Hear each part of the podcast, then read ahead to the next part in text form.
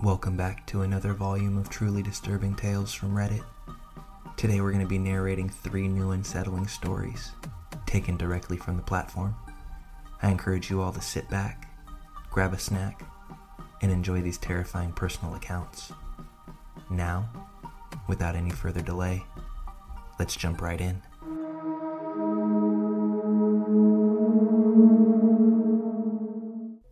Alright, this happened to me about three years ago. It was brought up recently with my friends, and they suggested that I post it. I've gone through therapy for this and trained in firearms because this was the creepiest night of my life. I spent a night in what felt like a horror movie, and it's still just so vivid. It was a Wednesday night in the summer. I was off work, my husband was out of town, and our son was staying at his grandma's for the night. I was home alone with my dogs, an 80 pound Aussie mix, and my 80 pound German Shepherd Pit Bull mix. For a little context, I always have issues sleeping when I'm home alone, so I tend to just binge watch TV in the living room until I can't keep my eyes open anymore. This particular night, I remembered that the trash pickup comes the next day. I decided to turn on Game of Thrones for a bit, and then I would take the trash out. All of a sudden, I realized that it's 1:30 a.m. and I still haven't taken the trash to the curb. My house has two solid iron gates, one in the front and one to the side door slash backyard. Lighting on our street, or anywhere in our neighborhood, isn't that great, but it's a quiet neighborhood with lots of families, and you rarely hear about crime here. I looked out the window by habit before I took the trash out and saw who I thought was my neighbor smoking a cigarette outside of his gate across the street, looking directly at me. For context, this is a normal occurrence. My neighbor across the street hides smoking cigarettes from his wife, so he typically does it late at night in front of his gate. I get off of work late, so I usually see him. We wave, say hi, chat a little bit, and then I go inside. He always makes the joke, You didn't see me smoking if my wife asks. So, unbothered by seeing the guy, I go outside, grab my trash cans, open my squeaky iron gate, and take them out to the curb. I didn't have my glasses on at the time, so as usual, I waved and said hello. However, the guy, who I thought was my neighbor, threw down the cigarette and quickly walked off down the street. It took a minute for me to register that he was not my neighbor. I was a little creeped out because he was clearly staring into my window from the opposite sidewalk. But also, maybe it was just a guy taking a night walk, not unusual in our neighborhood, and he had just stopped for a cigarette. I thought I probably weirded him out just as much as he weirded me out. I went back inside, laid on the couch with my dogs to keep watching Game of Thrones. At some point, I fell asleep, and I woke up to hearing my gate squeak, in addition to hearing my German Shepherd mix growling. He's extremely protective of our family at home, but he's also the kind of dog that you can take anywhere because he's so friendly in public. My Aussie mix is a bit more passive, but his sheer size and scary bark tends to deter people, even though he's very friendly. I quickly got up, pulled back my curtain. My gate was still shut, and I didn't see a thing. My dog, however, continued to growl. I looked out another window which had a better view of my front yard and porch. I didn't see anything there either. Eventually, my dog settled back down with my other dog, but I was still uneasy. I ended up watching TV again because I couldn't go back to sleep. About an hour later, I definitely heard my gate squeak. We're the only ones with a heavy cast iron gate, and the noise it makes is so distinct. So I look out the curtain while my dogs are continuing to softly growl. My gate is halfway open this time, but I don't see anyone. At this point, I'm panicking. In my panic, I couldn't find my phone. I grabbed a wooden baseball bat out of our room, crouched down, and started going through the couch cushions to find my phone. My dogs are oddly still quietly growling instead of barking, so I assumed that no one was there. The minute I find my phone, though, my front door handle starts shaking. I run to the side door to let my German Shepherd mix out. I know he'll protect me, and he can jump the six foot back gate. My Aussie mix is going crazy, and he bursts out one of our door side lights. I heard the guy say, Oh shit, and immediately I let out my German Shepherd mix. I jumped up to look out the window, saw my dog latch onto the guy's hand. The guy starts screaming and takes off down the street, my dog chasing him every step of the way. I then become terrified that he'll hurt my dog, so I run outside with my baseball bat, screaming my dog's name over and over. The next thing I know, my dog is prancing down the street back to me, happy as shit, blood all over his face. I called the police. They took another hour or so to show up and didn't seem to take me too seriously. They said they'd call local hospitals, but I never heard back. I called my husband bawling, and he got on the next flight home. I ended up staying at his mom's for a few days, too terrified to go home. I did buy my dogs giant ribeyes for being so good and saving me. I don't know what that guy wanted, but I think he knows that whatever he wanted, it's not worth coming back to the house for.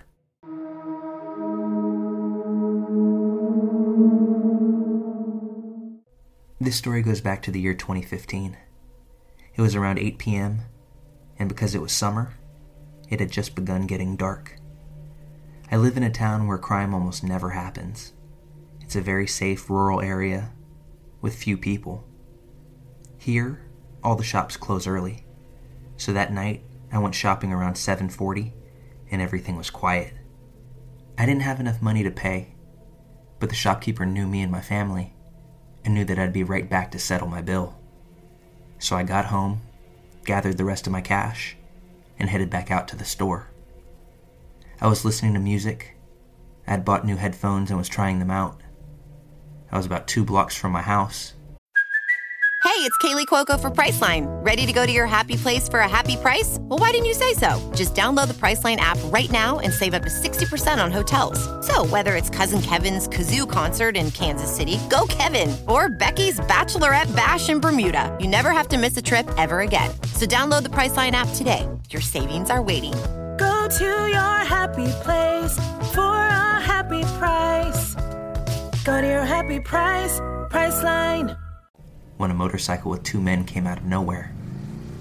The man got off the back and took out a gun, pointing it directly at my head, yelling at me to give him everything that I had my cell phone, my wallet. Give me everything. Give me everything, he exclaimed. I just squeezed my cell phone and headphones and yelled, No, these are my things, over and over again. The whole time, that gun was pointed at my face from about a foot away, maybe even less. When the guy with the gun saw that I wasn't going to give him anything, he fired. I saw very clearly how he pulled the trigger on the gun. He got back on the motorcycle with the other man, and they left at full speed. As my brain caught up with my eyes, I realized that the gun never fired. I don't know if it was real or fake, if it had bullets in it or not. I don't know anything. It was just after dark. My vision was a little obscured. But this has to be the most terrifying experience that I've ever had. As soon as they pulled off, I ran to the store where I was heading to. I arrived crying and shaking. It was hard for me to speak. I asked for help, and they called my mom, who came to pick me up in a taxi because I didn't want to walk home, even though it was only four blocks away. That was the first and last time I experienced a robbery attempt. It was the most damn stressful situation I've ever been through. I don't know how to describe the absolute panic I felt when I saw the barrel of a gun in front of my eyes, and all for a cheap cell phone and some headphones. They didn't give a shit about a girl's life. They put a gun to my face. I wish that no one has to go through this, much less children. I was lucky but many are not. I know now that I should have just given up what they were asking for. No possessions are worth my life. But try telling that to a 15 year old when this is all that they have. While this happened almost a decade ago, it still gives me chills every now and then whenever I happen to think about what if that gun did fire.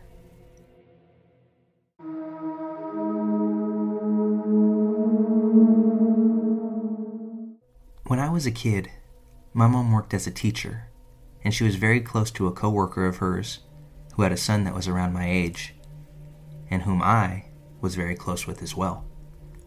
When my mom or her friend would head out for the night, the other would take care of both of us kids. And basically, it meant I spent half my time over there, and my friend spent half his time at my house, which was perfect and fun for us. We lived in different cities, but since that kind of system had been going on pretty much since forever, I grew up knowing my friend's city just as well as mine. His mom was well aware of that. So, with that being said, whenever we were going on a walk in their area, she'd let us wander around because she knew we'd always find our way back to her. My mom, though, was more cautious and always kept an eye on us, as she'd walk behind us to make sure she was always able to see us. I just wish her friend would have done the same. One day, I had to be around six or seven. We were going on a walk with my friend Marcus and his mom Katie. It was a very sunny day, and I was wearing a dress with embroidered flowers, and I had my blonde, long hair down. I often heard that I was a pretty kid, even from strangers in the street. And besides making me and my parents somewhat uncomfortable, nothing bad had ever happened. During that walk, Katie was walking ahead of us, and I was chatting and just fooling around with Marcus, when he suddenly remembered something urgent to tell his mom, as urgent as something can be for an eight year old boy. He ran up to her and left me strolling behind for a couple of moments, just as it already had happened a hundred times before. That time, though, we were circling around a big camping site, and we walked by the white vans and camping cars. One of those vans had its back doors open, and there was a man, probably in his 40s, smoking a cigarette and leaning out of the vehicle. He locked eyes with me as I was approaching, then saw that Katie and Marcus weren't paying much attention to me, as they were already a couple of meters ahead. He proceeded to pull me by my arm close to him, so I found myself with my body touching his. So weirded out that I didn't even say a word, although I knew Katie would have heard me if I called for help. He leaned toward me, as he was obviously much taller than I was, muttering something that I didn't understand. He winked at me and kissed me on the lips, then pulled me to the open doors of his van. At this point, if he had pushed me just a little, I would have fallen in the truck. Out of fear, I was too terrified to even lift a finger.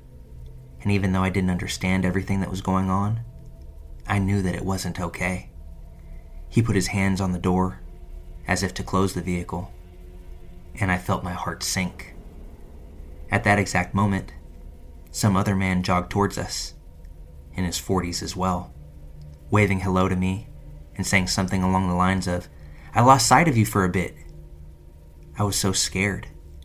He had a friendly look on his face and was staring at me with great insistence and a huge reassuring smile. The van man awkwardly laughed and yanked me out of the way of the car, slamming the door shut. I ran to Katie as I heard the van go off and just acted as if nothing had happened. To this day, I never told that story to anybody. Not to Katie or Marcus, not to my mom, nobody. I'm 22 years old now. So, to the friendly guy who obviously didn't lose sight of me, or whatever, but probably just saw everything and wanted to interfere, from the bottom of my heart, I thank you.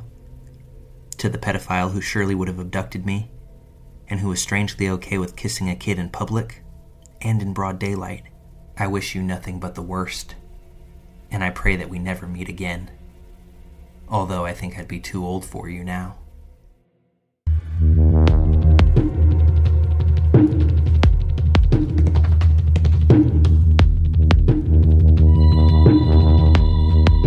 Our kids have said to us since we moved to Minnesota, we are far more active than we've ever been anywhere else we've ever lived.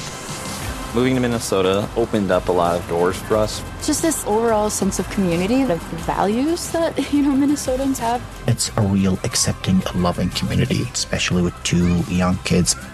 See what makes Minnesota the star of the North. New residents share why they love calling it home at exploreminnesota.com slash live.